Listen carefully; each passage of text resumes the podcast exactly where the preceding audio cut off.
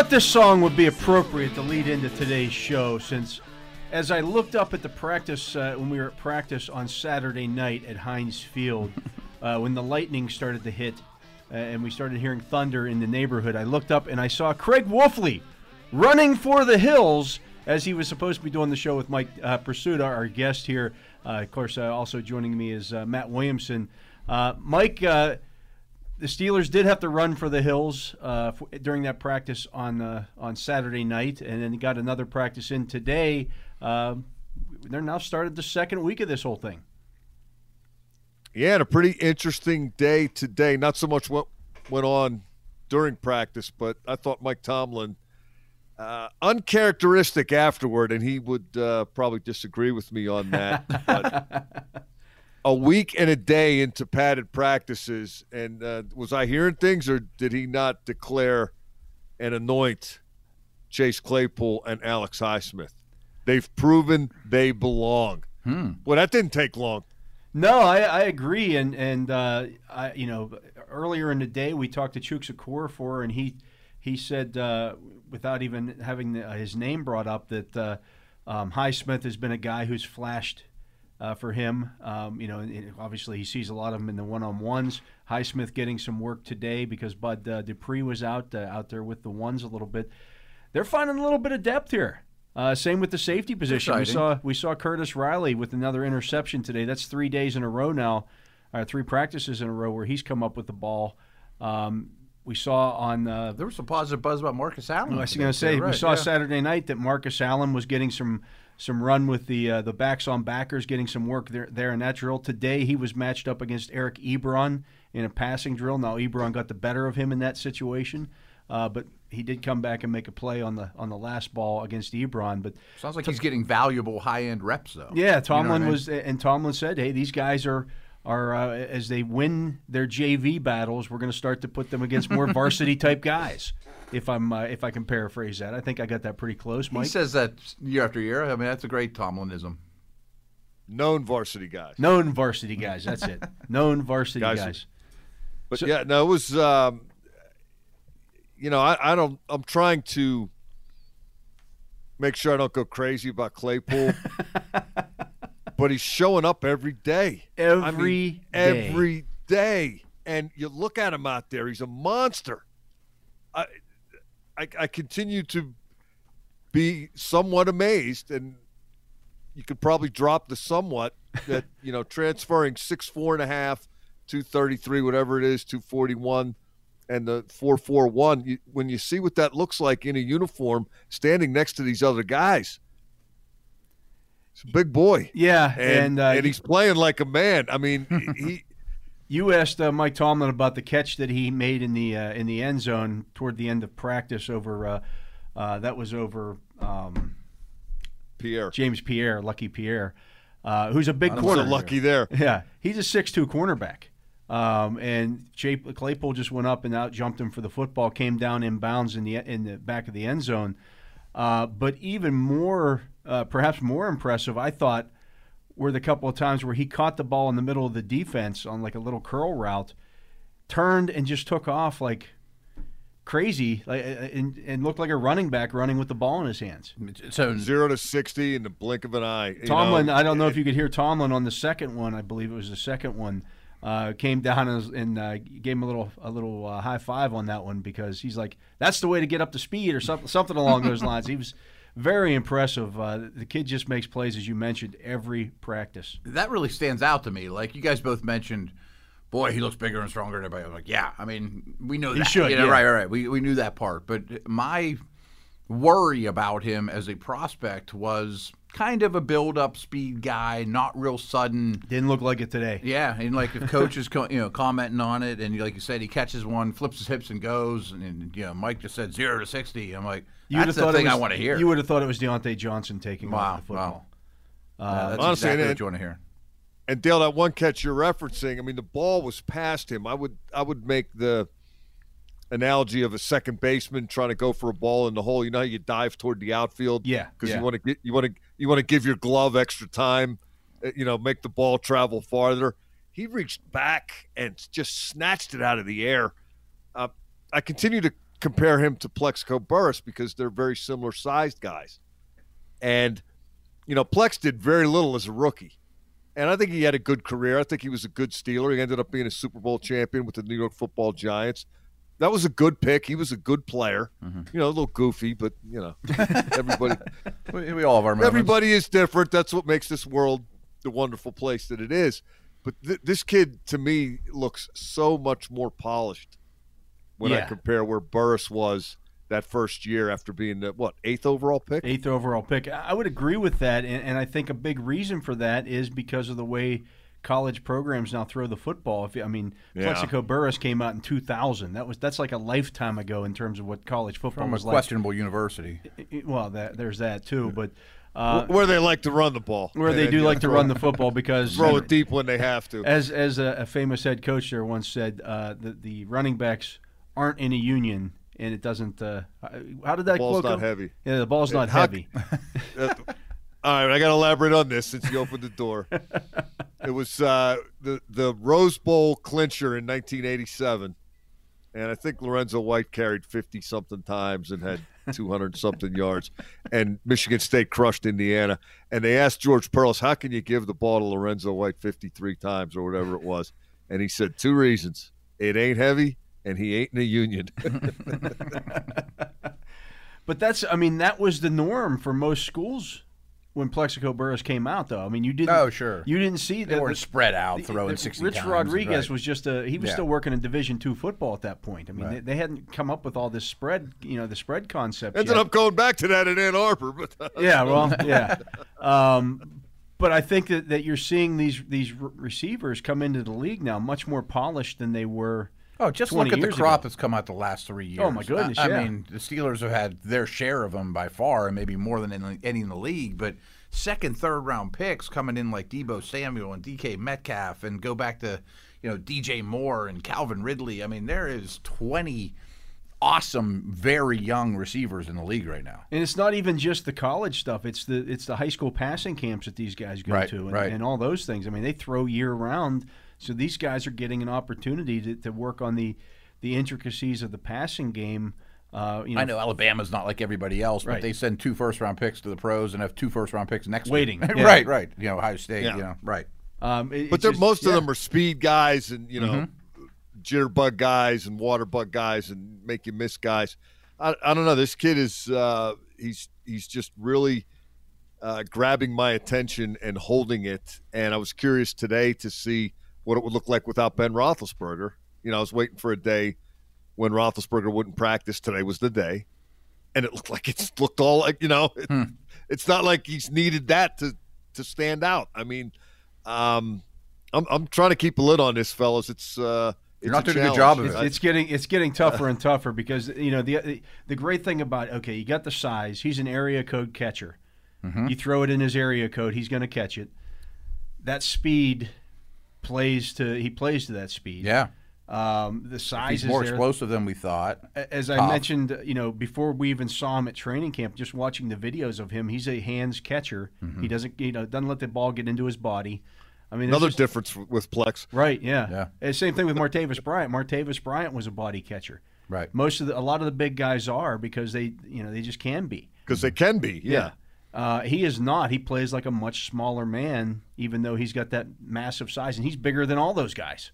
Sure. I mean, eh, he's almost, you know, if you throw him a jump ball in the end zone and Ben really learns that I can put this thing super high, where It's not getting stopped. right. I mean, it's if he not can catch the ball stopped. over his head, which is not as easy as it sounds, and his vertical, no corner is going to get that high. You know, that's like LeBron out rebounding me. I mean, like it doesn't matter. Not to you know what I mention, mean? if I mean, just if he, he gets his body on you, you're not getting up in the air true, true. because he's, you know, he's got 240 pounds going up in the air. I want to see him run slants and just shield off cor- you know corners that are 180, 190. Ben puts it on his numbers and they jump on his back and hope to drag him to the ground, you know. Well, I think Let's that's what we're back to starting to, work towards. Go back to the first day, Dale. Um, you know, they threw that fade in the end zone to Joe Haden, and then a couple days later we talked to Haden, and he detailed it so perfectly. I had the position I wanted. The intent was to play through his hands. He wouldn't let me knock it out of his hands. now this is Joe. Joe Haden's a pretty established guy, right? Yeah, He's three-time not Pro Bowler. going to let he's not going to let the rookie, you know, highest pick. He's not a number one pick, but you know, the the marquee pick. They're going to make that guy earn it. I mean, that's defenders see that reputation come. Okay, kid, let's see what you got. You know, you're not playing Purdue anymore, and it's the same result. Yeah, I'm I'm just uh, thoroughly impressed with him. Um, I, will tell you what, Mike, I'm liking a lot of what I see from this rookie class because I've liked what I've seen from McFarland too. Yeah, and I want to go back to Tomlin's reaction, and, and, I was trying to lead him, and he wouldn't let me do it. but you you mentioned the high five and the you know the the obvious reactions that we've seen. You don't see that out of Mike Tomlin. Now, he said, uh, and I'm going to paraphrase him. He said, "My actions are always thoughtful and appropriate, and I give these guys what I think they need at the time." Yeah, Which I you believe do. that. Yeah, most of the time. But I, you know, uh, let me just say, maybe I'm not the only one that's getting a little excited about this kid. just, just from a look at this big athlete in motion kind of perspective. Yeah, I mean, I, am I'm, I'm starting to get to uh, to trade my expectations on this rookie class of, of one where when this whole thing started, well, if these guys contribute anything this year, it's a plus. You don't ha- you don't count on that happening sure. to for next year. It's I'm, down the road. I'm at the point now where I'm I have some expectations of these guys to come out and make some significant plays for them this year. Would you say three of them in particular? You know, Highsmith, those first three guys, yeah, and McFarland, yeah, and okay, yeah, it's fantastic. Yeah, I mean, if, I haven't, I, I, I, just, I haven't had the yeah. McFarland. Um, um, you know, I'm not disappointed, but I'm still wondering how that's going to translate. Well, uh, think, but the other two guys, and to your point, Dale, about how much can they contribute, at least situationally, right? I mean, um, Highsmith can rush the passer, and you need you need a third guy to do that at least. Um, Claypool, uh, you know, down the sideline, jump up and get it uh, red zone, jump up and get it, and then don't forget Danny Smith talking about how hard he's working on special teams and and how good he's going to be there. There's a lot of kicking game plays. There are a lot of kicking know. game plays, and I think that's where McFarland. Uh, we've seen him work as a kick returner, um, where I, I think he could have some splash there. Yeah. And I don't know if you noticed this or not, Mike, but today, and this is according to the practice report as well, uh, when they when they went to that uh, backs on backers um, passing drill, they had McFarland matched up against uh, Devin Bush. D. Bush, yeah, yeah, he got him a couple times. He got him JV a couple stuff times. anymore. Yeah, this this is not the JV stuff, and he he was beating Devin Bush. Uh, they they they split. I, I would say that was an even matchup. But Devin Bush is their best coverage linebacker. Yeah, right. That's exactly what you want to see. And you know he burned him a couple of times. Do you know if McFarland? I mean, if you can't say, if you can't say, does he run down on kickoffs? Does he help on punt team? So I, I, would think all three of them get a hat right now and help on special teams, if not more, and like Mike said, situationally. Yeah, I think we can say that uh, I would think that as well. Yeah. Yeah, I, I think that, that, that sounds like a, a reasonable assessment of things. Yes, yes. expectation okay. of things. Not outlandish. It is not outlandish at all, and you know we'll see what happens with the rest of the rookie class. Uh, but if those three guys are hits, and then you know sometime down the road Dotson is a hit as well, for a team that didn't have a lot of draft capital this year.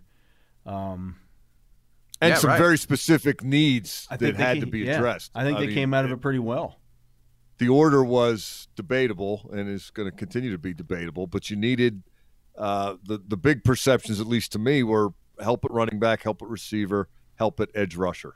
And there are three positions know, we're talking about. Some yeah. some people wanted the running back picked first in that group, not last, but uh, boy, were they lucky that there were a ton of big receivers this year.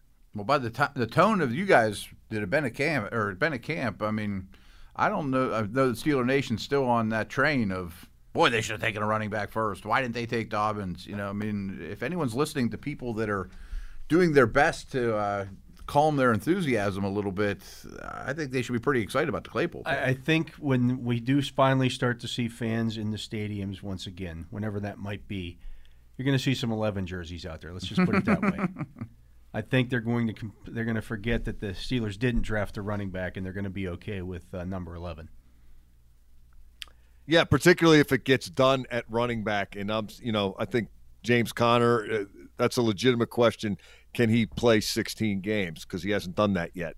But I feel better about them having enough in reserve in the event that doesn't happen this year than I did last year. Going back to our extensive, is the depth better than this year program from last week? Uh, let me ask you. uh, good. Good. No, I was- just going to say, I- I don't think you can underrate that need for another edge rusher. Yeah, T.J. Watt and Bud Dupree are great, but they they need breathers throughout the game. And uh, what we're seeing again, what we what Mike Tomlin said today, you know, they both have proven they belong. Talking about Highsmith and Claypool, he, that is an atypical assessment from that head coach at this juncture of a training camp. Yeah, although I will say this, it's not a normal training camp. This this should be week three of the preseason, or we should be getting ready for week the the Steelers' fourth preseason game. But um, certainly uh, something that was outside the norm for Mike Tomlin. That is uh, Mike Prisuta that you're listening to. I'm Dale Lolley here with Matt Williamson as well. This is the training camp report on Steelers Nation Radio. We're going to take a break. We'll be right back after this.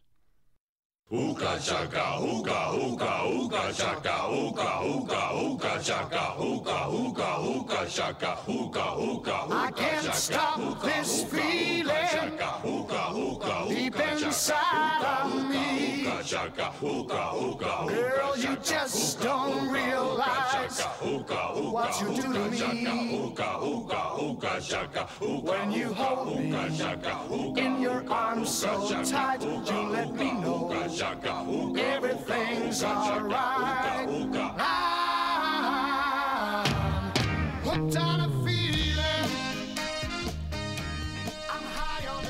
Kind of how um, Mike and I are apparently feeling about Chase Claypool right Yeah, now. right. kind of hooked on a feeling there of uh, seeing this kid uh, is, is pretty darn good. Dale, was it last week that this was one of our intro songs, and you said something along the lines of like, "All right, the uh, song's just about ready, Yeah. but I have this new intro. Yeah, let's just this say new intro. Ooga chaka and over. Not more cowbell. right, right, over right, right. cowbell here. We want some ooga chuckas. Yeah, I think we're ready for some. Yeah. That, oh, that's it, guys. That, that, that completes it. That makes. They probably tried like six or seven different things. You know. Right. Yeah, I got it. Meowing like cats or you know, Right, right, barking right, like right. dogs, and that doesn't work. We're gonna Yep. ooga chucka instead. But uh, you have found the training camp report here on Steelers Nation Radio. I'm Dale Lolley here with It's always the last place you look. It's always the last place you look.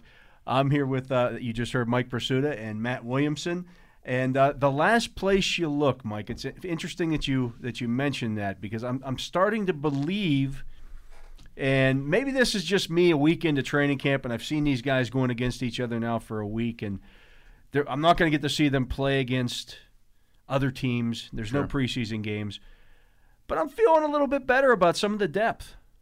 I'm feeling better about uh, Alex Highsmith. I'm feeling better about uh, Curtis Riley at safety. I'm, I'm f- starting to feel better about some of these guys, and I didn't feel that way when training camp started. Marcus Allen's been mentioned. Marcus Allen, yeah. Uh, Ulysses Gilbert's been mentioned. Right. You know, right.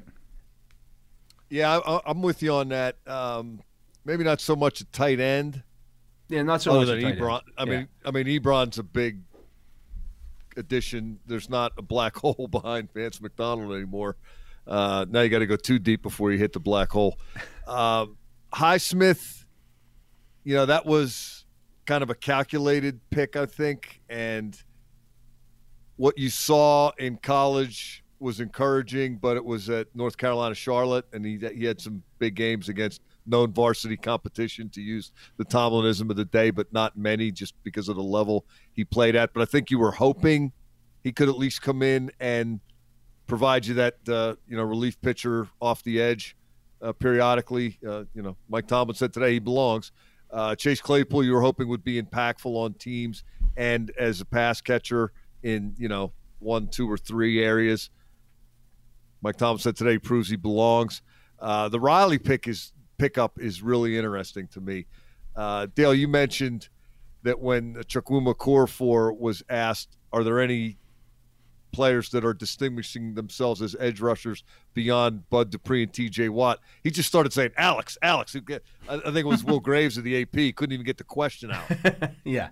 And when Minkah Fitzpatrick was asked about safety depth today, he said Curtis, right? Yeah, right away. that was- First that was guy- my question, First by the guy way. he Thank you very mentioned. much. Nice question. Didn't mention the guys that were here last year that are still here. He mentioned Curtis first. And this is a guy that's played, you know, 49, 50 games in the league. I think he started 19 or 20. He's been on three teams. Uh, he has been around the NFL block, and he looks like a guy that knows what he's doing out there, does he not? He does, throw- yeah. Go ahead. I, I, I want to throw a Riley question at you too. I mean, because I'm still kind of learning about him. I have not seen him in a Steelers outfit, you know, uniform. But the fact that he's a free safety really intrigues me. And I well, don't. he can play free safety right Okay. now. He's he's he's in with Fitzpatrick with the ones because Terrell Edmunds has been out. Oh, okay. So he's. I envision so him more as a Fitzpatrick. The fact that he can play type. either spot is, Okay. is really intriguing because I thought you would think because of the way that they typically do things here, when Edmunds was out, maybe they would just throw Jordan Dangerfield in there, or they would just Mm-hmm. You know go with Marcus Allen there, one of those guys. No, they went straight to, to Curtis Riley. And he is showing up, as I mentioned, uh, each of the last three da- uh, practices, he has had an interception, and that's significant. Okay, well that opens up a new thing for me to think about. Is I was going to ask, well, if he's a true free safety, might he play himself into the part where he plays Minkah and Minkah plays Troy? You know, does whatever you you know, random, come down and play the slot blitz, move out of the free safety role. Adam and I had a big conversation about that today. I mean, that's asking a lot because he might get worse at free safety, obviously.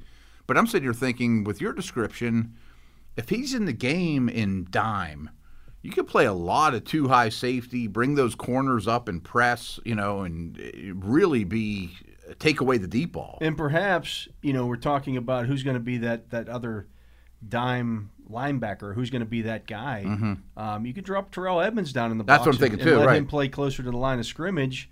And you're, fa- I mean, you're you're extremely fast in that dime defense. Mm-hmm. Uh, there's a lot, there's a lot of, of different things that they can do there. And I think Curtis Riley, uh, to, to Mike's point, I mean, he started 16 games two years ago for the Giants, had four interceptions, uh, playing free safety. I, I think this you know gives them some depth that they you know most certainly didn't have and he was not a household name when they signed him and I don't think he was on anybody's radars No. oh they need to go sign this guy but you got this guy in here and and he's shown that he can he can do some of this stuff for you And to take it a step further, I love your point about well, his presence might make Edmunds a better player because he can be closer to the line of scrimmage and do what he does best.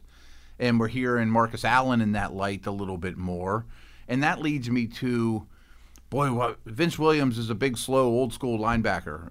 Well, I think they're going to play a lot more dime this year with Bush as your only quote linebacker, and if all these ripple effects happen, Vince can do what he does well, but he's not going to be out there as much as people think. Or Or he's going to be out there rushing the passer in dime right, I would think that too. As a Do what as he does up well. front guy. Yeah. I, I don't want to say hand on the ground guy because they're all kind of walking around now sometimes. But could be coming. to your other point about the ripple effects, it, it's a it's a tremendous talking point because let's let's take a look back at the timeline with Minkah Fitzpatrick. Okay, he arrives last year, gets a zillion takeaways, makes all pro. And then he kind of put it out there shortly after the season. Boy, I'd like to move around a little more. I don't want to be back in center field. And then uh, the Steelers talked uh, as recently as last week, and I'm uh, pulling up the transcript of uh, Teryl Austin. Actually, it's a little longer than last week, but uh, from August the 11th, Teryl Austin was asked about maybe moving Minkah Fitzpatrick to counter teams trying to stay away from him. Teryl Austin said, "quote I think what we will do is we will be able to move him around a little bit more. We've been able to talk some things out and really get down into the details of our defense, and I think that will give him a little bit more ability to show up in a couple different positions than he was last year, which will help him get around the ball a little bit more and keep that production. Now, Fitzpatrick does the Zoom today and basically says, Hey, I was all pro last year. The defense was great. I'm fine in center field. He talked about Ed Reed extensively and how Ed Reed plays an intellectual game. He talked about how safeties make plays that people don't notice because just by being in the right spot, they take away a receiver or force the quarterback to go elsewhere, and he's fine with that. It, it all sounds good, but you got to mix it up a little, don't you? Because you can't give a good quarterback the same look all the time, even if you're a very good defense, which they think they're going to be. So I think we're going to see some subtleties in terms of uh, Fitzpatrick not being in center field, but but that center field job is important, important enough that if you're going to take him out of it, you better have somebody that can handle it. Yeah, well said. And there's a lot of layers there. And the one thing I said earlier today was I don't know that I would screw around with Minkah too much because his presence makes the other 10 better, more aggressive, knowing he's behind them. But if three plays a game, he walks down and plays man coverage on Evan Engram or Barkley or somebody along those lines that they haven't seen on tape, I'm all for that. Or blitzes, or you know, three or four plays a game. Not a trend by any stretch. Right. Yeah. It's not. It's not twenty plays down Mm-hmm. uh, Minkah down in the box, and or every time you go to the, the to the nickel, he's down in the slot or something like Yeah, that. Yeah. Right, right, right. It's it's a surprise thing because you got a young quarterback in Daniel Jones in week one. You've got another young quarterback in week two in Drew Lock that I'm sure it's being pumped into their heads now. Hey, you stay away from 39. Mm-hmm. We're going to stay away from 39. Well, then all of a sudden, um, you know, they take the they take the snap and they drop back, and all of a sudden 39's in coverage. Not where I thought not- he and was. they're not seeing they're not necessarily seeing numbers at that point. They're just seeing I see a body and you know, I'm, I'm not going deep here because I, that's you know Fitzpatrick is deep, and then they throw the football and it's it's, it's Fitzpatrick in coverage and he's shown he can take the football away. if Fant or Engram starts catching a couple balls early in the game, and then all of a sudden, 39's on that guy, like, well, you know, it changes what you do. It's it's a little. But Der- I, I Derwin do think it James would like. be, uh, yeah, but I think it would be schematic, don't you guys? Like it wouldn't be Troy Light, no right, No, where- no, no, no. Just where he's here just there. gonna, right, right. oh, I got, I got a hunch here, or No. I'm going to play the safety position with intuition, Matt, not instinct, but yeah, yeah, well done. uh, that's good word. I, I sense I sense something's coming here, so I'm just going to run up and time the snap count perfectly and dive over the top like I'm coming off the top turnbuckle and kill Kerry Collins. It's not going to be like that. Or hey, And- I'm leave not the going to deep look middle over totally Ryan open. Clark Right. and give Ryan, Ryan Clark a little wink, like, hey, I'm going to do something goofy here. But it'll be calculated. But again, you got to mix it up a little bit. Your guys' point about the young quarterbacks is well taken, but you got to do that against veteran quarterbacks too, because you can't just let those guys sit there and know where you are, even if even if you're very well, very um, adept at executing what you want to execute. So I I see some subtle um, messing around, uh, for lack of a better word, with Minkah Fitzpatrick, but for the most part, I- I think that center fielder position is underappreciated. I thought it was really interesting the way he talked about it today. And Dale, you're a baseball guy, right? You coach baseball. The, the best center fielders play shallow enough to take away the cheap hits, but they can still get back and make sure the ball isn't hit over their head. They know how fast Uh, they are. Yeah. Yeah, the analogy applies to football as well. And Fitzpatrick talked also about wanting to do things with aggression. And uh, boy, did we see that today. I'm so happy that the uh, handy dandy pool report included uh, that pop on Eric Ebron after a catch over the middle. Uh, I'll read. I'll read from said handy dandy practice pool report. Uh, Ebron caught a hook over the middle. When he turned upfield, he was popped by safety Minkah Fitzpatrick and went straight to the ground as the defensive sideline howled its approval at the gregarious Ebron, who walked to the sideline and said up to the reporters in the stands, That was a welcome to Pittsburgh shot. I'll take it. Saturday night, it's Ebron getting in Benny Snell's face and vice versa. Today, two sounds Fitzpatrick hitting Ebron, Ebron hitting the ground. And, and I can tell you as well, since I was one of the people sitting there when Ebron looked up to us, uh, he said a little bit more than that too, uh, but it wasn't something that we could print. Um, Good. You know. but it was all By the way, how much fun was that sitting in those yellow seats with the sun just beating down and uh, all the humidity and heat in the air? You guys must have had a good time today. We, we did, and, and I'll say this as well. Uh, since they had a couple of uh, special teams periods, um, I was able to go back and stand in the wind tunnel uh, that was back there that, that uh, and, and cool off a little bit. So, again, Yeah, it was, nice wasn't- relief. Wasn't bad. Wasn't bad at all. Uh, Not it's not sitting under a tent, but it's certainly not uh, wasn't the worst of days. Um, we even got a little rain early in the practice. It kind of sprinkled a little bit, and that cooled things off Yeah, it was a hot day. pool or the pond, pool or the pond. Uh, but uh, yeah, I think uh, you know when you, when you look at Fitzpatrick and what he can do um, for this defense, and then contrast that to the things that just happened in Baltimore over the weekend. Yeah. Um, it's interesting. Uh, you know, the, the the Ravens, I think, just got, I would assume, worse at the Oh, think so. safety position. Right. Uh, I, I can't imagine that. Uh, you know, they're, they've gotten better. Uh, maybe. some- oh, they got no experience. No experience behind. no experience uh, in the, Thomas. you know the guy that they're the guy that they're going to I think it's DeShon Elliott Yeah. in two seasons has appeared in six games because of He's injuries. fourth round pick or something. Yeah, to expect lines, him right? to suddenly, oh, he's gonna he's gonna get get this and stay healthy. Uh, that might be a stretch for them. Um, you know, maybe they do something with one of those cornerbacks and t- start teaching them how to play free safety. But man, They are um, good at that. They move those DBs around as well as anybody, I think. Even Uh, before they've- this move, I heard Jimmy Smith might be working on the inside more. Like I don't think he's a deep, high free safety type. You know, I mean, again, those guys are hard to find, but I do think he'll be playing more defensive back instead of CB and, and more versatile things. But that's new for him. And Yeah. it definitely hurts their defense. No, it hurts their defense. I think you know with that loss of Earl Thomas, um, uh, you know what I've seen of this Steelers defense. I thought it was interesting too, Mike, that Minkah Fitzpatrick bristled today, literally bristled when you suggested that the offense wins some of the their, their reps against the defense. How about that? What practice are you watching? And my response was the ones where they catch the ball. And he didn't like that. He didn't like that either. But I, I kind of respected that, you know. He said, hey, the only time they have a play is when we screw up, and they're good enough that when we screw up, they can exploit it. Now that is not true. I mean, there, there are going to be plays that Lamar Jackson makes against this defense where they're doing the right thing, and Baltimore makes a play anyway because Baltimore's pretty good. well, yeah, we've But seen it with I Chase like- Claypool. You know, I mean, he's, he's I made like some the plays. attitude. yeah, I, I like the attitude and the the feistiness. Um, That was Minkah. They got- you guys said Yeah, that. w- he that seems was like he's really yeah. bringing some Alabama attitude to this team in year two.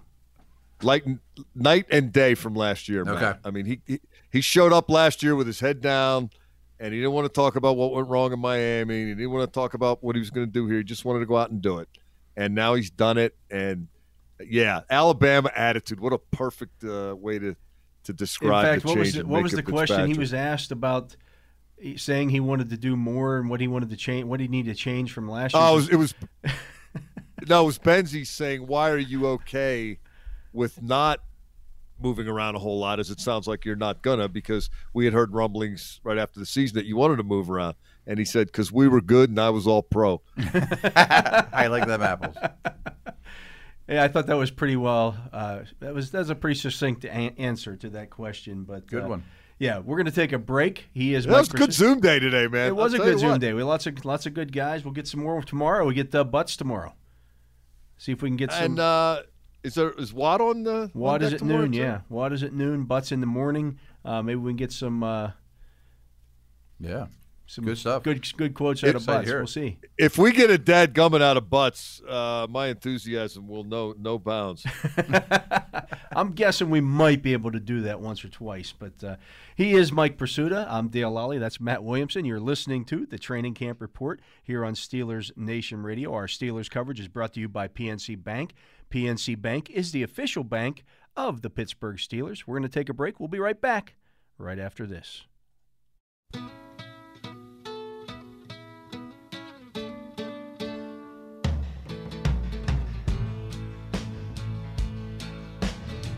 I pulled into Nazareth, was feeling about half past dead. I just need some place where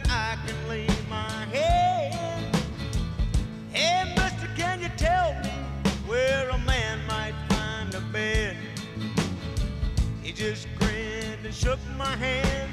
No was all he said. Take a load off, Fanny. Take a load for free.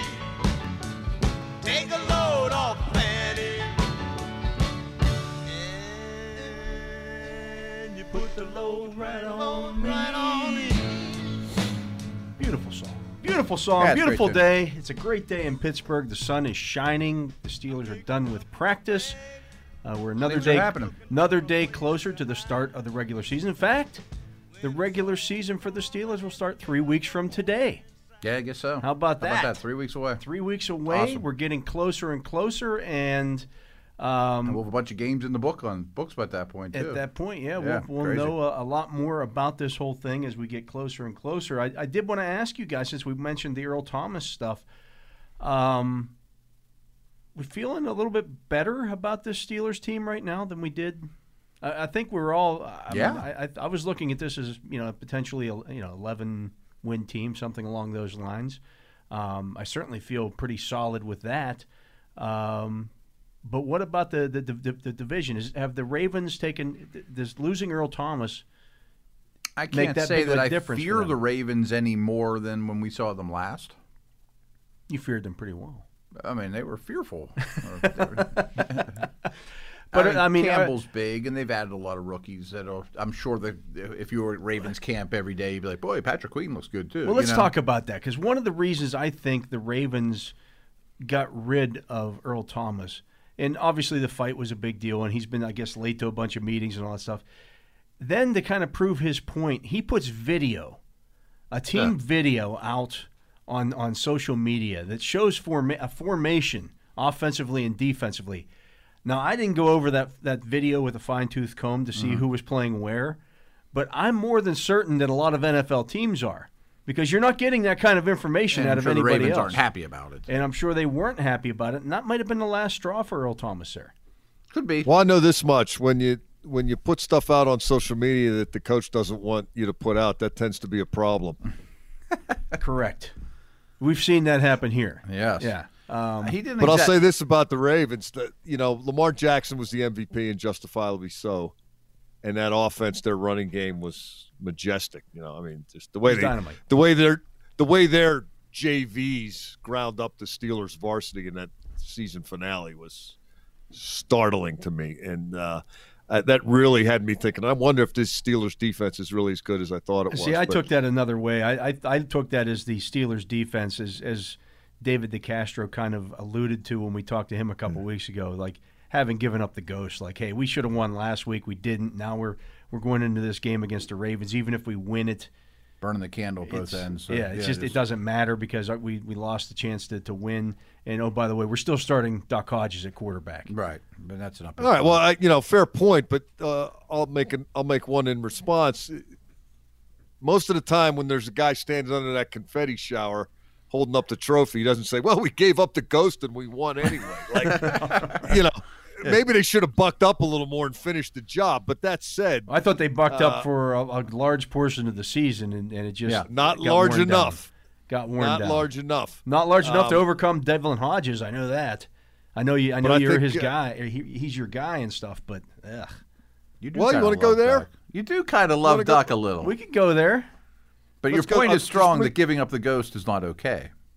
L- let me finish the point about Baltimore. I think the Earl Thomas Okay. thing's a big deal. I do Like, too. Eh, mm-hmm. maybe maybe they got a guy they think can can play for him. Maybe they don't. Um, their their defense, it, it- for all the accolades their offense got and deserved last year, I think after they got Marcus Peters, they were first in scoring against so. the rest of the way. Like their de- they fixed their defenses last year went on. Now they got a big hole in it. I, I don't know that they necessarily fixed it. Is is that the, I think it started playing. The offense and defense started playing off of each other.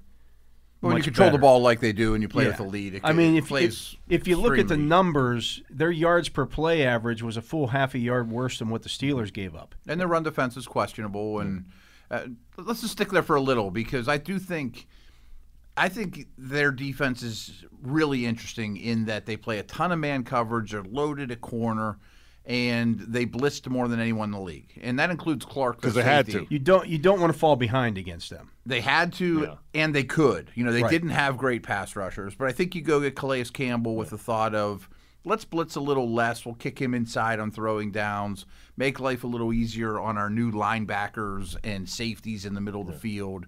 And I think they, like a lot of defenses nowadays, want to play with three safeties, though. They want to play a big nickel a high percentage of the time, a lot like New England does. Now I don't think they can. And now that means it's kind of back to the Vince Williams conversation. That means Fort or Harrison or uh, Queen is going to be on the field probably more than they planned. I don't know who. And we talked about this a couple weeks ago, Matt, and you mentioned maybe Earl Thomas would be their play caller.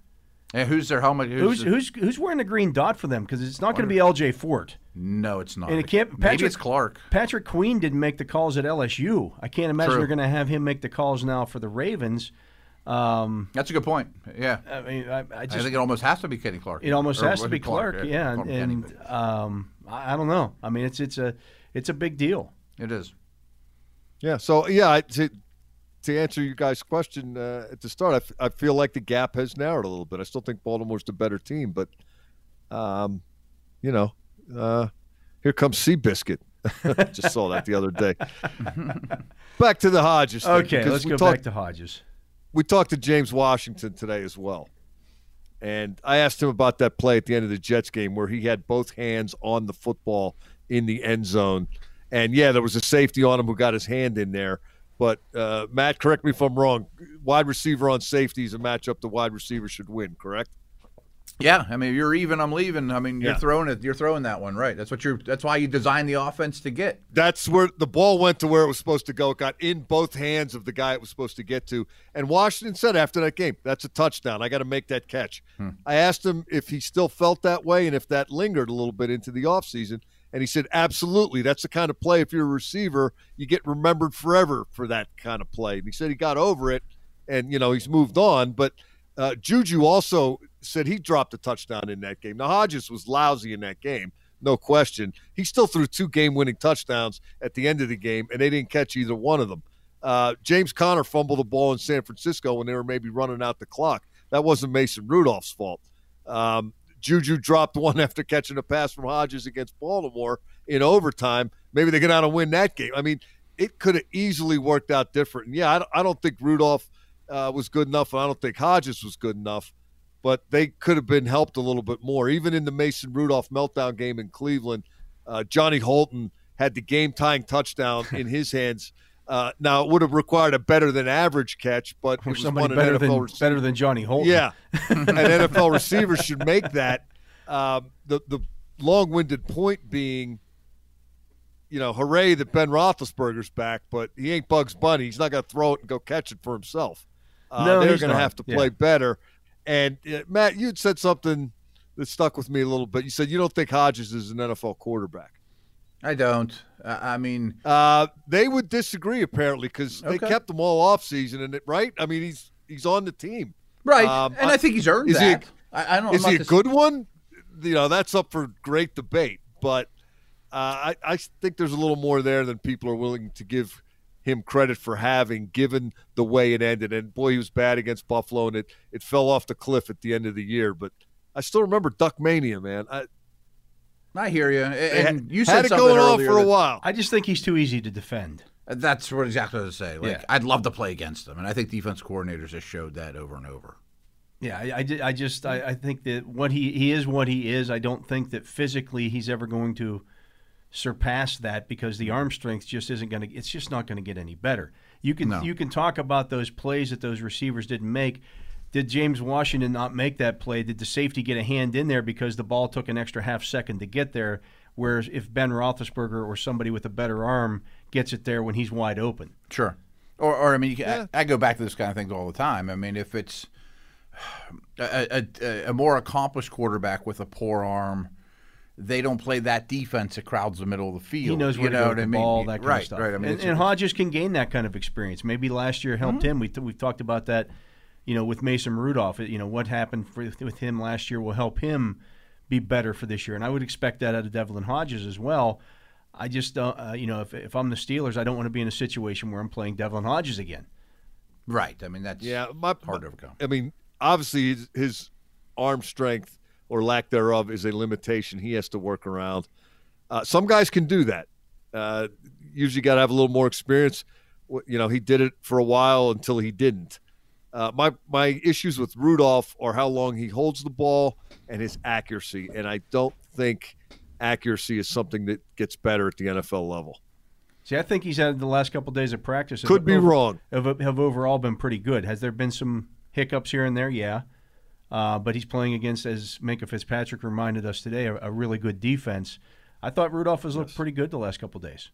That's encouraging. I I mean, I think there's more to work with with Rudolph than Duck. I thought he played better than Duck last year. I think he's harder to play against, although every defense coordinator would love to play against both of them again. Um, yeah, I mean, again, Well, instead of the other guy, sure. I mean, well, or yeah, most quarterbacks at this point. My biggest worry with Rudolph is I just don't know, a- and I say this even about Dwayne Haskins, and I think you have to be a pretty darn good athlete at that position to be a starting quarterback in this league now. Like, I don't think you can be Philip Rivers and those type of guys unless you're really I agree. special. You know, Philip Rivers I can't even be Philip Rivers. Right, anymore. right. Yeah. If he comes in the league and moves like he does, I think he's a second round pick. You know what I mean? Like y- y- you better be really, really good out of the pocket to be a heavy footed quarterback.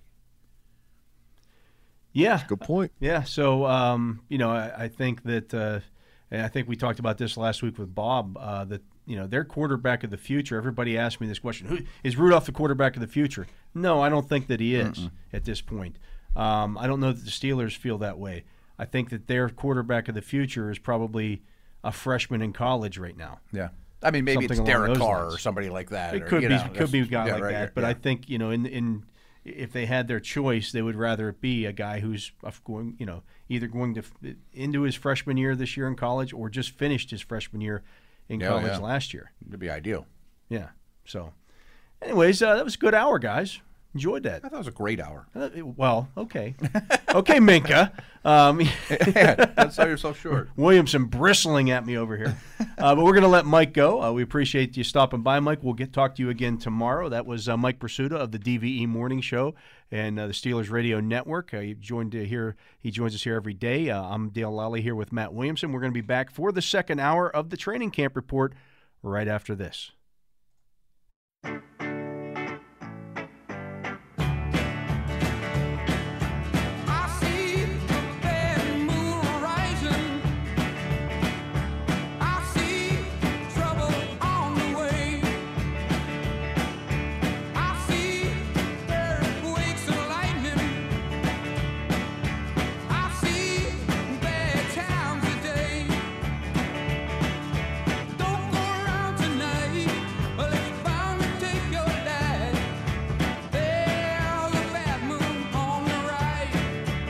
Welcome back. Uh, I'm Dale Lolley here with Matt Williamson. This is the second hour of the training camp report here on Steelers Nation Radio. And uh, just to give you that update on that uh, Ravens depth chart at the safety position, it is now Chuck Clark and DeShon Elliott listed as the, starters. right? Uh, and then you've got behind them uh, Jor- Jordan Richards, Anthony Levine, Geno Stone, and Nigel Warrior.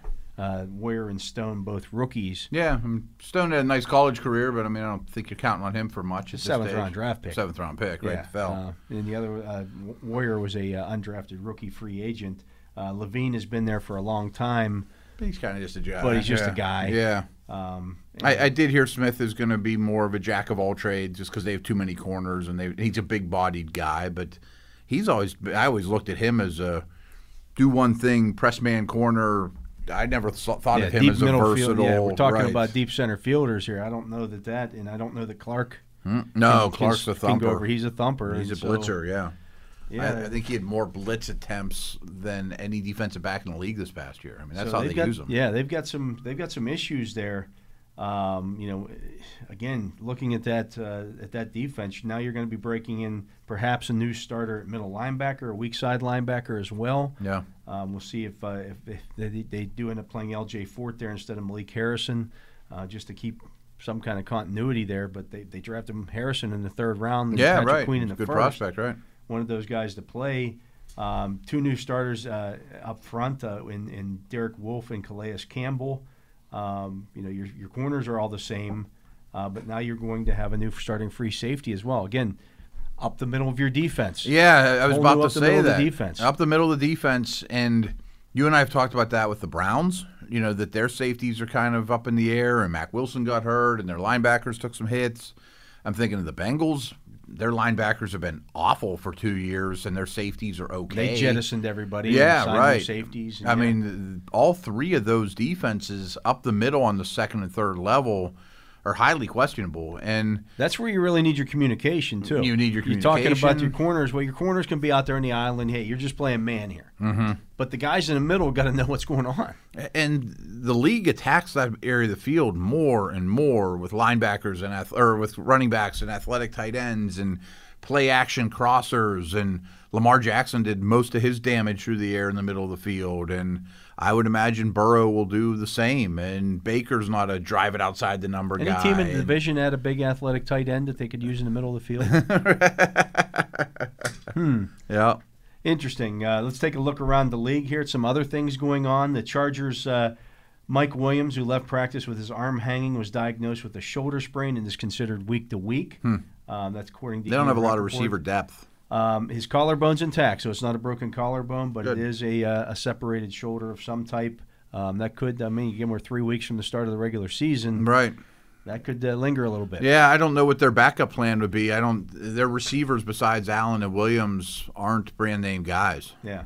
Speaking of receivers and brand name guys, a guy who used to be with the uh, Los Angeles Chargers, uh, the Raiders' Tyrell Williams has a torn labrum in his shoulder, and he's going to try to play through it after rehabbing for a few weeks. Uh, the Raiders have announced also announced they've signed defensive end Chris Smith, who was released by the Panthers last month, uh, and they waived injured uh, linebacker Nick Usher and waived running back William Stanbeck. I mean, the Williams news is substantial. I mean, they've obviously added two rookies of prominence. But I was I heard some good reports that Williams was having a very good camp Yeah. before that, and he's a forgotten guy. I mean, they Right. gave him some serious money. And he's a big downfield threat. You can rehab that torn labrum a little bit. Again, that's just dealing with getting that area stronger. Okay, Uh, but but plucking the ball over your head. pluck you anytime. know, yeah, right. anytime you're getting up over your head, anytime you that shoulder's driven into the ground, I'm sure. it's going to hurt. I bet blocking's not real fun either. No, right? yeah, you're going to lose a little bit of strength there. That's again why you try to, to you know improve the strength there. Uh, Washington uh, defensive end Chris Young or Chase Young, I'm sorry, was back at individual drills, not quite back out there with the team stuff, but he's dealing with a hip flexor injury. They want to get that healthy. I'm sure they're not taking any chances with that guy. Right. I mean, No, no doubt about probably that. Probably the most, maybe the most valuable guy in the whole organization. Uh, speaking of the Ravens, uh, quarterback Lamar Jackson was uh, dealing with a uh, groin injury. He had missed the previous two practices. He was back on Monday, as was cornerback Marcus Peters, who's been dealing with a soft tissue injury as well. Okay, I don't think that's super new newsworthy. Newsworthy, newsworthy. Um, you're, you're you're hearing a lot around the league holding this guy out. I mean, some big name dudes, just like the Steelers did with DeCastro, and I think teams are even with the fewer practices leaning towards being conservative with their stars. Yeah. Yeah. Um, Seahawks. Uh, Pete Carroll announced that defensive end Brandon Jackson is back in the building and in team meetings after leaving Saturday's practice in an ambulance following a helmet to helmet hit. Uh, he was apparently uh, knocked out, uh, unconscious i- i- in that play. Um, Phillip Dorsett also dealing with a, uh sore foot and won't practice for them today. Okay. Uh, but uh, that Brandon Jackson, the thing, that was kind of a scary. Yeah. you see a guy get uh, carted off after a helmet to helmet hit. Sure. Not just carted off, but taken off in an ambulance. That's good news for the young man, obviously. Yeah. right. No, no doubt about that. How about this one? Arizona Cardinals running back Kenyan Drake was spotted in a walking boot on Monday. Yeah, that's noteworthy. Yeah. Um, kind of a fantasy note here. I think Chase Edmonds is one of the five best handcuffs to own right now. I mean, I think he would be the every down guy if Drake were to go down, and he's a good player. You know, I mean, I don't think you count on Eno Benjamin. And So- everybody hates the Drake. Everyone hates the Drake. Yeah.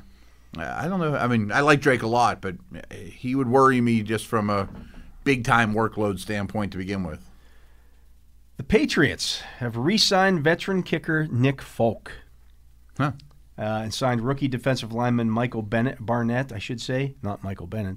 Um, former Buccaneers and Titans the, uh, offensive tackle uh, Kevin Pamphile has uh, worked out with New England as well. They, of course, have a hole at right tackle where Yeah, Marcus they're Cannon. looking for people. It looks uh, like up there. a pretty big hole where Marcus Cannon used to stand. yeah, kickers and starting right tackles and things. I mean, the- Three not the- weeks from the start of the regular Exactly, season. exactly. That's not good. Uh, Denver Broncos running back Melvin Gordon back at practice after missing Friday's practice due to a rib injury. Uh, Coach Vic Fangio told reporters linebacker Justin Strnad is out for the season after having surgery on a dislocated wrist. He was Okay. a uh, Yeah. young uh, coverage linebacker in this year's draft, and uh, he is now on scholarship after dislocating that wrist. And, and Davis got hurt earlier too. Yeah, Uh, they're a little thin at the inside linebacker Yeah, position. some newsworthy items. They're second on the Steelers' schedule. Uh, for the Packers, uh, cornerback Jaire Alexander, tight end Marcedes Lewis, and linebacker Za'Darius Smith all returned to practice uh, after a, a day off. Um, Kansas City Chiefs wideout Tyreek Hill was limited at practice today. He's been dealing with a hamstring. Um, the the uh, Chiefs did bring in, and this is also noteworthy for the uh, the opt out that they had. Uh, they brought in former 49ers center, center uh, Daniel Kilgore. Uh, he's expected to sign with them. Yeah, that makes some sense. I mean, I, I think he did basically did the same thing with the Dolphins last year, where times were tough, go get Daniel Kilgore, and he's not going to make you forget about Mike Webster or anything. But, But at he's least he started a lot of games, games, yeah. and right. I mean, there's value for that at the center position. Knows what to do. He knows Yeah. how to you know call out the assignments. This one was a weird one. And this happened this morning. Uh, the Saints cut linebacker Nigel Bradham. What they sign him like two weeks ago, something like yeah, that. Yeah, yeah, yeah. And uh, Sean Payton said that uh, it was a decision we made just based on what we've seen so far. We're going to give some of these younger guys more work. Uh, the team also placed uh, defensive back uh, Johnson Bademosi on injured reserve. Um, but uh, Bradham uh, just must not have uh, had it anymore. Yeah, Saints have a ton of really good linebackers. You know, you got guys like Zack Baun waiting there. And I mean, like maybe they just looked at it and thought, we got five good ones Yeah. like. Do we want to play? We want to play Bradham and sit Baun because we think Baun's going to, and Baun's probably going to play special teams for us. and Bradham probably doesn't. So He's they, also more of a pass rusher Yeah. too, and um, I liked Bradham as an every down guy, but it just screams that there's something going on there we don't know about. Yeah. You know, a chronic knee or an I mean something, something, that- something. Or I mean, the, you know, he may have, he, he may have gotten there and looked around and looked at the numbers and said, you know what, I want to be a free agent love, again. hey, do you guys mind letting me go? yeah, let me go now instead of later. Maybe I can catch on with somebody before the season starts. Right, I'm and- not going to make it here. Even the Steelers could use somebody like that. Although it sounds like that position's firming up a little bit with some of these young guys. Really we like what I've seen from Ulysees. Gilbert, yeah. Right, right. Um, I I don't know. I, I- I thought he's an on an every every rosterable player, Bradham, and it would be a low end every down linebacker, but he's bounced around awful quickly in the last couple months or whatever. That doesn't scream reliable. This one doesn't bode well.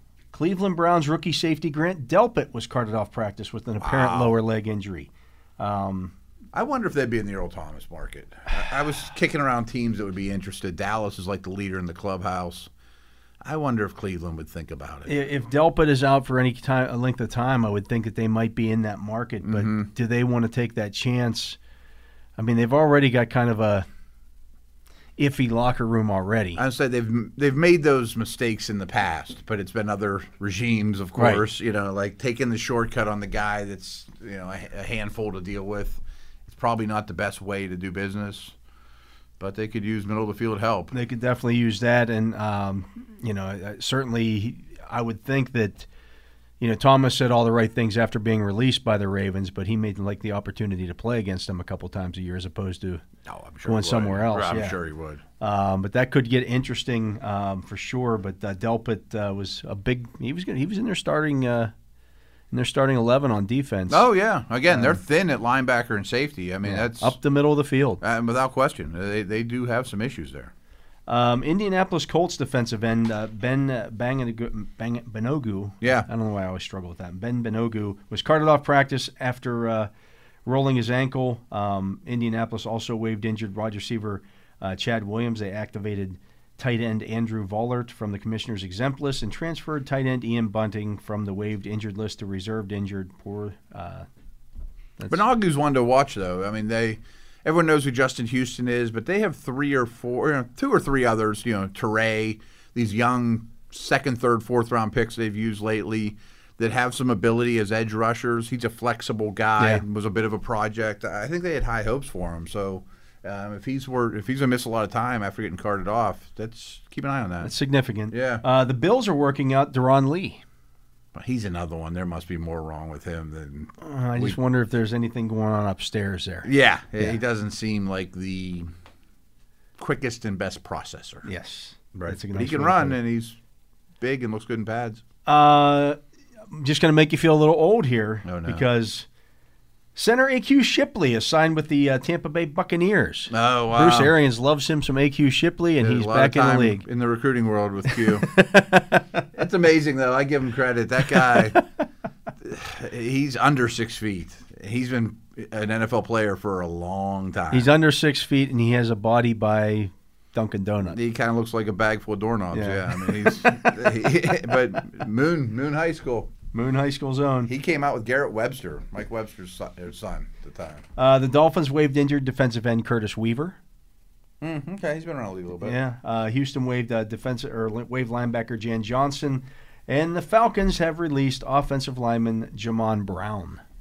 Okay, I wonder if his career's about He over. might be- He's yeah. started a fair amount. He's been around the block a few times. He And can get a little heavy. Yeah. pure guard. But uh, certainly a lot of uh, roster news there coming in from over the weekend. Some uh, pretty serious injuries there that we'll continue to keep an eye on here. And uh, yeah, that's uh, we're at that time of year. Yeah, absolutely. So good stuff. Yeah, good stuff. We're going to take a break. He is Matt Williamson. I'm Dale Lolley. We're going to hear that Minkah Fitzpatrick interview when we come back right after this with the training camp report.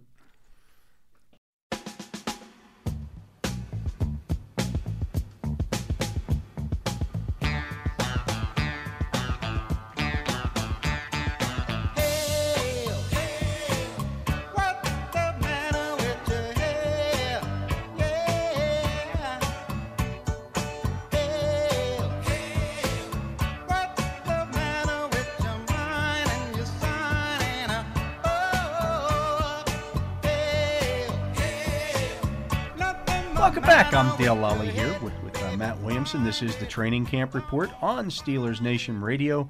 And uh, Matt, uh, we, we talked a lot about Minkah Fitzpatrick in the first hour. Um, lots of good stuff from him. We got a chance to talk to him again today, and I thought we'd like to play that back for uh, for our listeners. Yeah, I'm looking forward to hearing it. I mean, you guys talked up the interview and you've talked up his play. We've talked about his different roles and possibilities.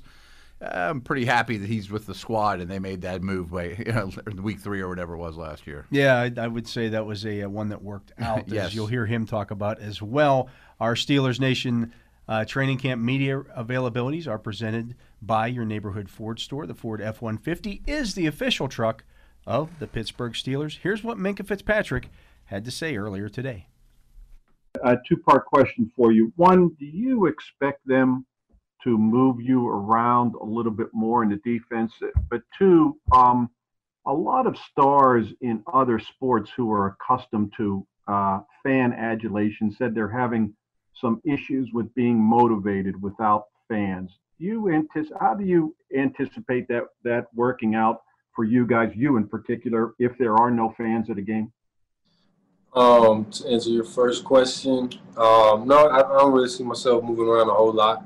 I think last year we, we were successful with what uh, what we did. um, you don't really see any need for change. Uh, we might switch it up a little bit, whatever, whatever. But uh, I don't see my role uh, changing too much. Uh, besides just mastering what I've been doing and uh, making plays. To answer the second question, um, no, I don't think there's there's any for me personally, I don't think there'll be any lack of motivation because, know, I, I go out there. I'm a competitor, so I'm gonna go out there and compete at, at a high level, no matter what the circumstance or condition may be.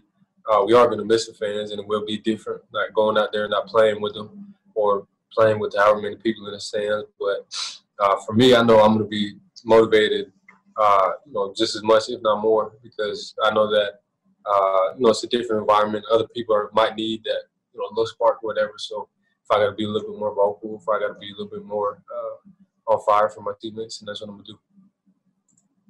Mike Prisuta, DVE. Minkah, we're seeing the typical give and take in practice between the offense and the defense. You guys had a pretty good night the other night. They've made their share of plays. Which, which, Without practice you been preseason watching? games, what will the Uh, ones where they catch the ball?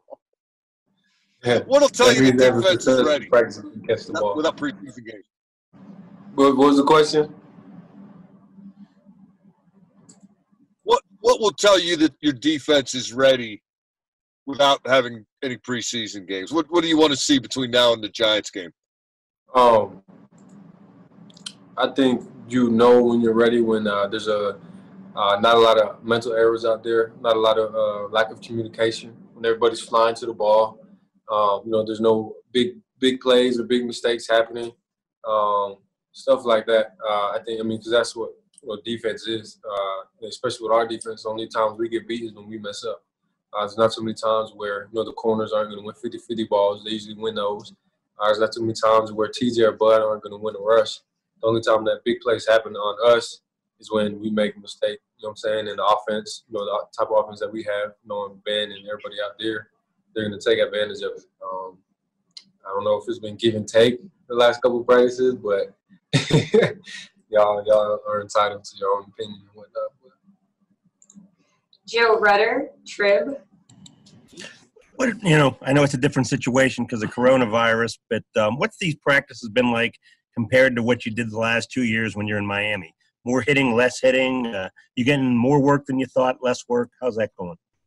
Uh, practice wise, it's not too much different than um, any regular camp. Uh, I think the rules on hitting are a little bit different, but uh, we're tackling uh, when we can. Uh, we're, we're hitting when we can.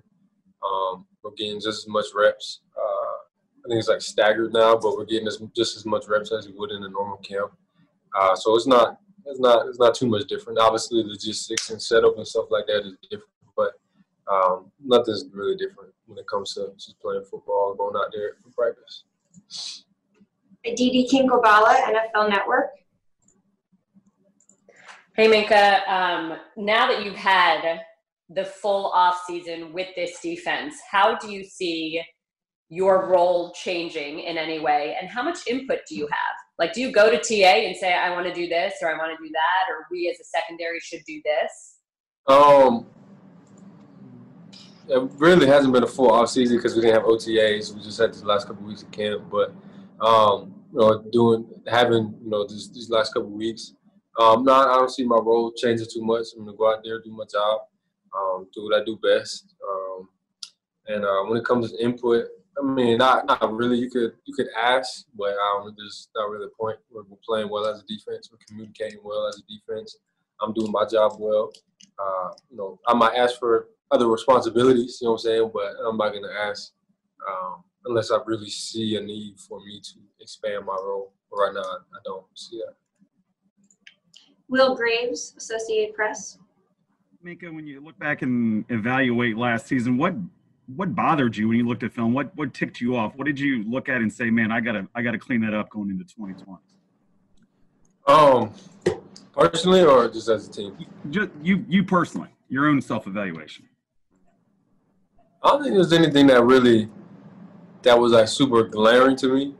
Um, there was there was there were some plays where uh, something I worked on this off season was just coming out of my playing lower, so more bend, especially when I'm playing like in the, in the middle of the field or in the half, because I don't want to have to when I when I try and come out of a break, I don't want that to bend and then come out the break. I want to just be able to play low and come out the break, uh, and with that, my breaks are going to be sharper. It's going to be less rounded uh, breaks, so it's easier. It's going to be easier for me to get to the ball.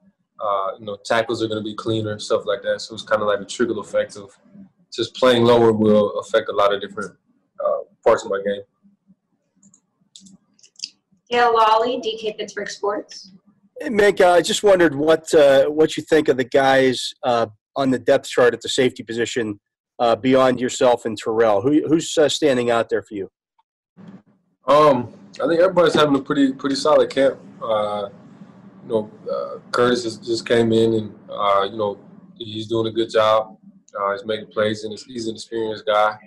Um, Antoine, same thing, uh, young guy, but he's out there, you know, communicating, trying to learn every single day, asking questions uh, to the older guys, needing extra time, stuff like that.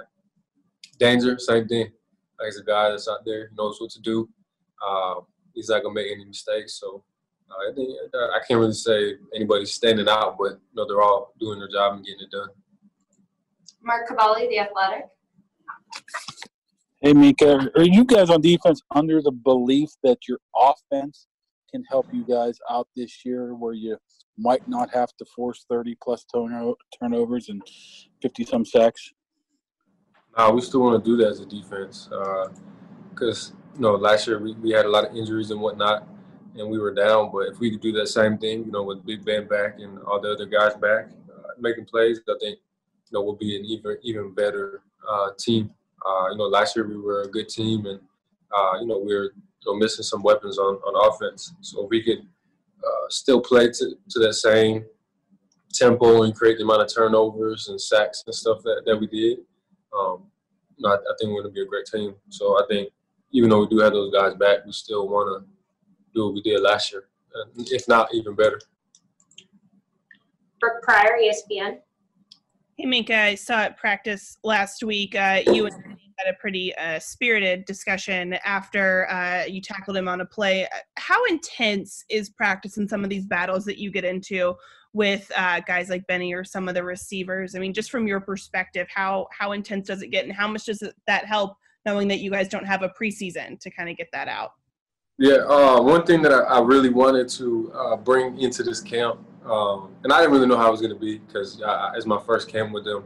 But uh, one thing I really wanted to bring into this camp was that competitive nature.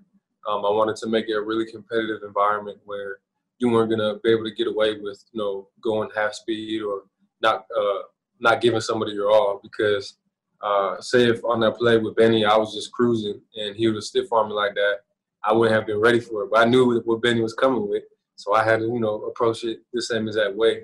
So I think um, just an iron sharpened iron uh, type environment um, you know, it's, it's, definitely beneficial for everybody because if everybody's just cruising and floating around out there, nobody's getting better. But you know, everybody's out there flying around, giving it 110. Um, you know, we get chippy with each other because we're all we're all the, the alpha type mentality and competitors. So uh, we're not gonna you know just turn over for anybody. So uh, you know, it gets chippy and. Uh, you know, at the end of the day, we all have respect for each other because we're teammates. We're all, we're all wearing the same colors, but um, you know, it's definitely a competitive environment and we're all definitely getting better because of it.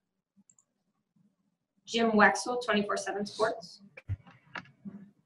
Okay. Okay, Minkah. Um, can you hear me? Yes. Okay. Uh, is there a safety, retired or otherwise? You, you got me, Minkah? Yep. Yeah. Okay. Is there a safety that uh, retired or otherwise that you uh, admire, study, emulate, maybe, and why?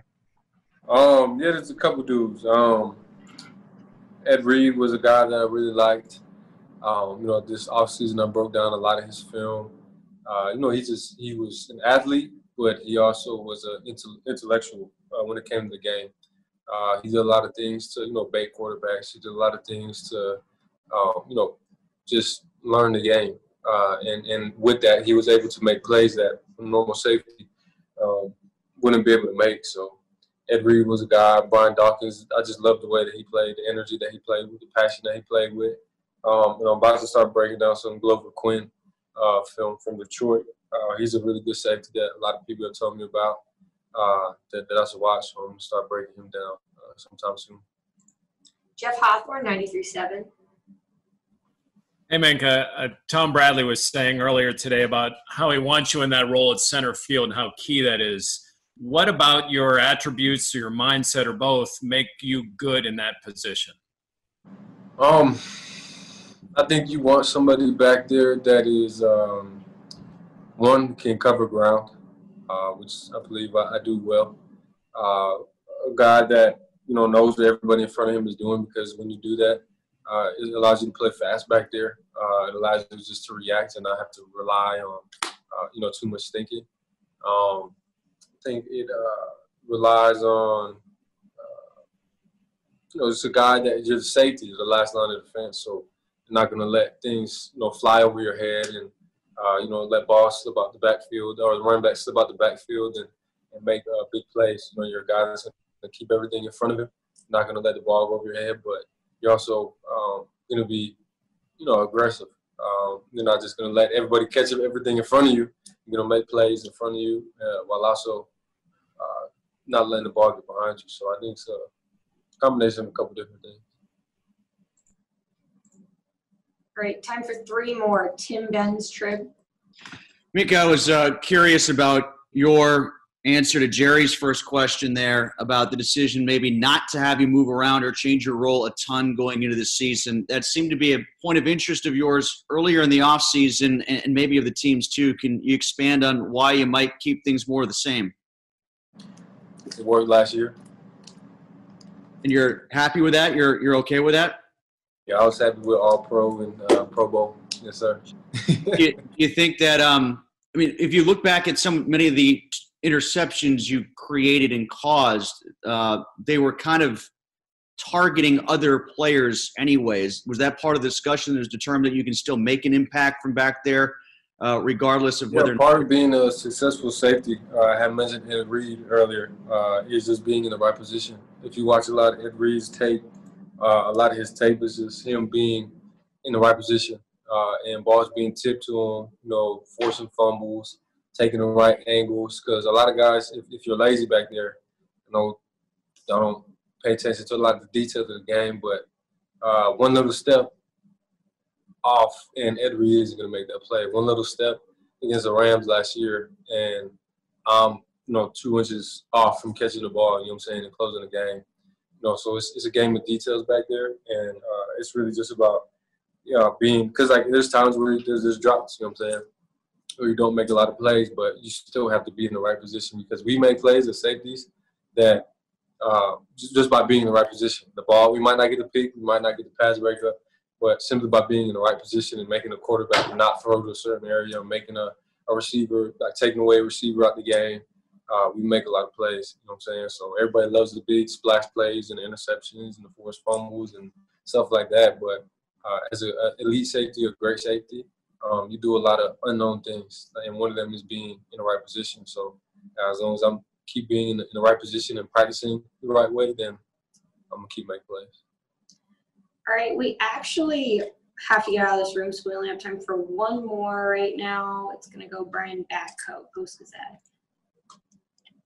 Hey, Minkah. Yeah, you just mentioned how this is your, your first camp here, and really it's your first extended practice time with the Steelers, period, since you came over during last season and didn't have the off season that you normally would. So, how beneficial has this process been for you with your chemistry uh, with Steve and uh, and especially Joe, who it seems like has, has really kind of taken you under his wing since you got here?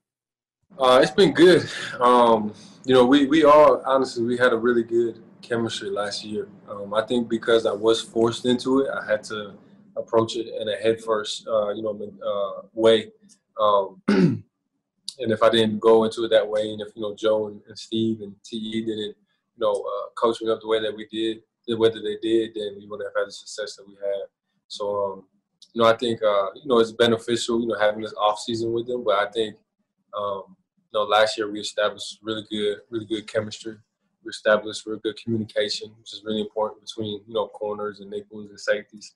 Um, so you know this year we're just you know putting a stamp on it, uh, improving the little details. Now we're communicating without even communicating. You know what I'm saying? Just a little look and stuff like that is enough now. So uh, it's definitely good. Still learning, still learning uh, as you're playing with people, you know how they think and whatnot. But uh, I think we have great chemistry, and uh, we're just making it even better during this camp. That was Steelers safety Minkah Fitzpatrick uh, earlier today with the assembled media. Uh, lots of good stuff there from Minkah, and as um, we talked about with Mike Prisuta, he bristled a little bit at times, showing a little edge. Yeah, I like that conversation we had in the first hour about that Alabama attitude, that athletic arrogance, you know, whatever a phrases you want to add up there. But it sounds like, I'm sure you can attest to this, that he seems a lot more comfortable becoming more of a leader in year two. You know, this is home now. Yeah, this is home now. The the other guys on the team also uh, all know, Embrace every- him, Embrace him yeah. every time he makes. Not that they didn't before, but he's just one of the guys now. Nice. He's just not the Goes a long guy. way, yeah. Just not, yeah. So shows. Anyways, uh, we're going to take a break. Uh, he is Matt Williamson. I'm Dale Lolley. You are listening to the Training Camp Report here on Steelers Nation Radio. When we come back, we're going to hear from Eric Ebron, who we also talked a little bit about in the uh, first segment uh, or first hour. We'll hear that right after this.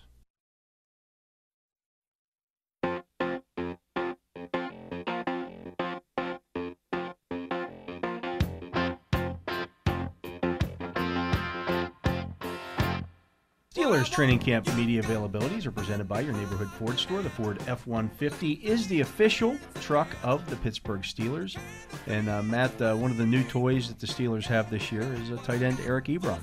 Yeah, interesting addition. I think they've been looking for this guy, this style of tight end, since Heath Miller really retired. Ladarius Green, they're they're they're more the athlete slot receivers more than they are you know put your hand in the ground and try to dig out a defensive end type of player, and it creates mismatches. But they're working. He talks a little bit about that here, but he's also talked. I asked him about the blocking stuff. He's been Mhm. they've been bl- having him block quite a bit here early in camp. You mentioned to- that last week too. Trying Like, to teach Coach him Tomlin's to do that. been yeah. on him, and they're not just gonna be like, "Oh, you're just a big receiver. Don't worry about it." Yeah, and you'll hear some interesting responses about some of that. Though, let's give a listen to what Eric Ebron had to say. Hey, Eric. Um, just from seeing you at, at practice the other day, especially kind of during stretching and, and stuff, it seems you're uh, pretty talkative, uh, a guy that's keeping the energy up, uh, fun to be around, and, and your teammates have said that too.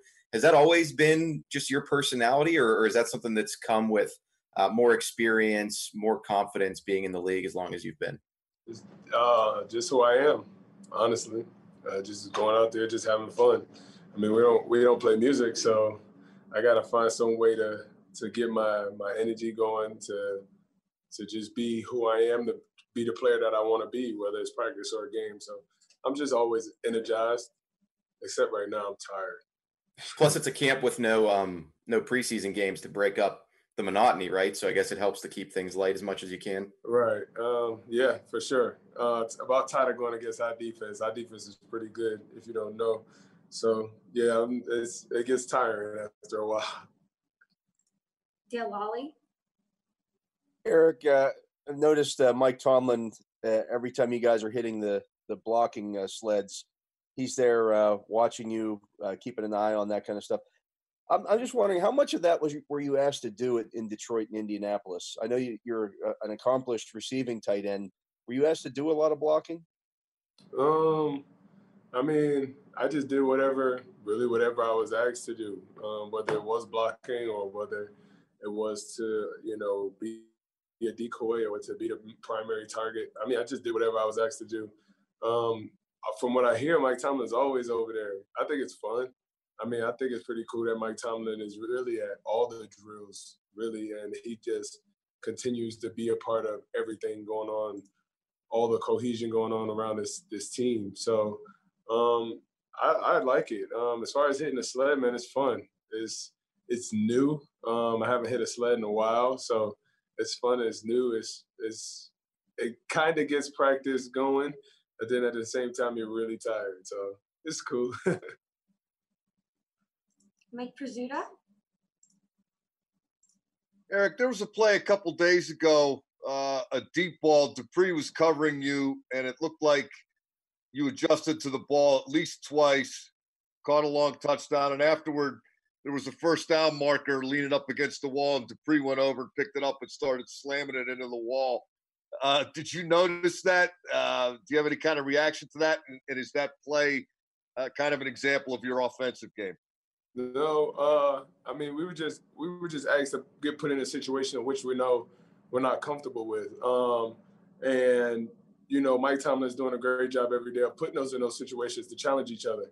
Um, he wants the Dupree to be able to to carry out tight ends and and coverages. So you know, what better way to work on that than for Dupree to, to guard to guard me, um, who is you know obviously a, a really good uh, receiving threat. So we just and and for myself, you know, I in those blocking drills, Mike Tomlin does a great time, you know, putting me in those blocking drills and putting me in those situations to you know recreate game like environments. And um, I mean, Dupree is competitive. Uh, he knows that I, um, it's it's it's a you know it's us sharpening each other. It's not anything you know to to fuss about or anything. But he's just a competitor, so I expect nothing less than him. But I'm surprised he didn't absolutely destroy the first down marker. Chris Adamski. Hey Eric, um, how are your ankles now that you've had you know live practices and everything here for the first time uh, since your since your surgery? And um, it, is that something is being are you 100% healthy? Is being 100% healthy that is it a coincidence that the, one of the two years you played 16 games, you had your career year in 2018? Is that something you think you can do again if you are 100% healthy? Um, honestly, I'm just tired of losing, and me recreating any goal that I've had is pointless. Um, I just want to win here, um, and that's kind of like my only goal. Um, as far as my ankles, my ankles are, are good, man. I, I think I run pretty well. They like they like the way that I run, so I guess I'm pretty good. As far as being 100% healthy, I was first day of practice that went out the window. So I'm not 100% anymore, but I'm healthy. Ray Fittipaldo. Uh, hey Eric, how's it going? Uh, there was a lot of talk last season uh, about the receivers having a hard time getting open. As an outsider coming in, what is your take on the Steelers receiving core, and how might you be able to help those guys in terms of you know, drawing some coverage or you know just being another chess piece chess piece for those guys?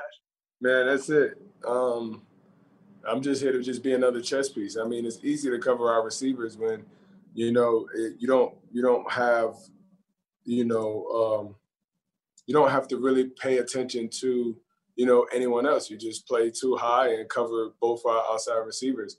So I I, I feel like I pose a threat, um, a, a, threat in the middle of the field that's gonna one help our receivers to have one-on-one coverage and hopefully, you know, they win. And that's that's what we pay our receivers to do. That's what they're here for, and that's why they play in the National Football League. So they, I'm just here to just really honestly do my job, um, and whatever I can shed light about route running to the receivers, I will. And I, I think they're doing a fantastic job. The new coach Ike is doing a great job with them, and Ike has some knowledge. And there's nothing better than having a, a former player as your coach because you can relate to people like that uh, a lot better. So I, I, feel like our receiver goal is going to be good, especially with Ben back. You know that co that cohesion that you know him and Juju has built over the years, and some some of these other guys that's been here for a while. I don't know who's all been here as long as you know Ben's been here. Ben's been here a long time, but uh, you know it's just it's just that your quarterback and your receivers and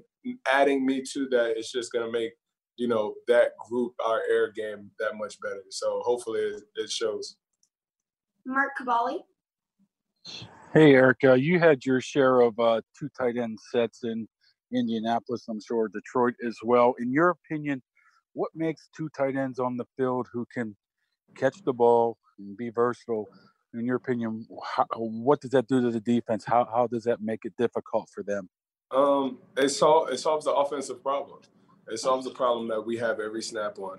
What is, what is the defense trying to disguise and how they're trying to disguise it? And with a with a veteran quarterback like Ben, who who's who's seen it all, um, I feel like it it helps it helps with his clarity upon checking defenses. And I believe two tight end sets are are dominant if you have two really good tight ends, and I believe we do. Um, so I just look forward to just making, you know, Ben's job a lot easier, making our offensive job a lot easier, and just, you know, pulling the truth out of their defenses and what they're trying to disguise. Brooke Pryor. Brooke. hey, Ebron. Uh, you know, you touched on it when you first, you know, got signed by Pittsburgh about you and Ben connecting at that uh, conference in the offseason and what it would be like to play together. But how have you noticed your rapport building with him on the field throughout camp? I mean, how how is your connection uh, as it relates to the offense right now? Yeah, um, just still trying to completely understand him. You know, I, I haven't had years with him. I haven't had months with him.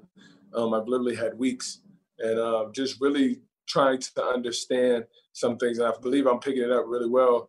Um, and his the way he the way he thinks, because at the end of the day, you know, we can draw a lot of lines on paper, but if I'm not, you know, thinking the same thing as a quarterback, then I don't get the ball. So, you know, I really just try to pick his mind and see what he thinks and, you know, see what he likes and what he doesn't like and how to run certain routes and, you know, realize knowing that there will be some mistakes and we'll have to talk through some things. And it's it, it's all been a work in progress and it's all been so much fun, especially with a veteran like him because, you know, we see things the same and coming from two really good quarterbacks, you know, have taught me a lot you know, it helped me, you know, visualize things with Ben a lot better. So um, it's it's been it's been fun, um, and I believe we we will have a lot of fun this year.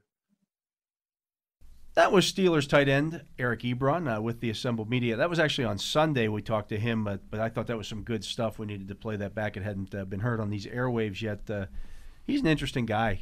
Very, yeah, very gregarious. Yeah, from what I understand, that's very true. And welcome addition. I'm excited to see him run and and uh, open the in the open field. A different style of player than they've had before. So you know they're they're always evolving. They are always evolving, and we'll see how that offense continues to evolve this season. Uh, but that's going to do it for the training camp report. I'm Dale Lolley. He is Matt Williamson. We want to uh, thank Mike Prisuta for dropping by as he does every day. And we want to thank uh, Wes Euler for spinning the tunes here, keeping us on the air. Um, we'll, uh, we'll be back again tomorrow with our wall to wall Steelers coverage right here on Steelers Nation Radio.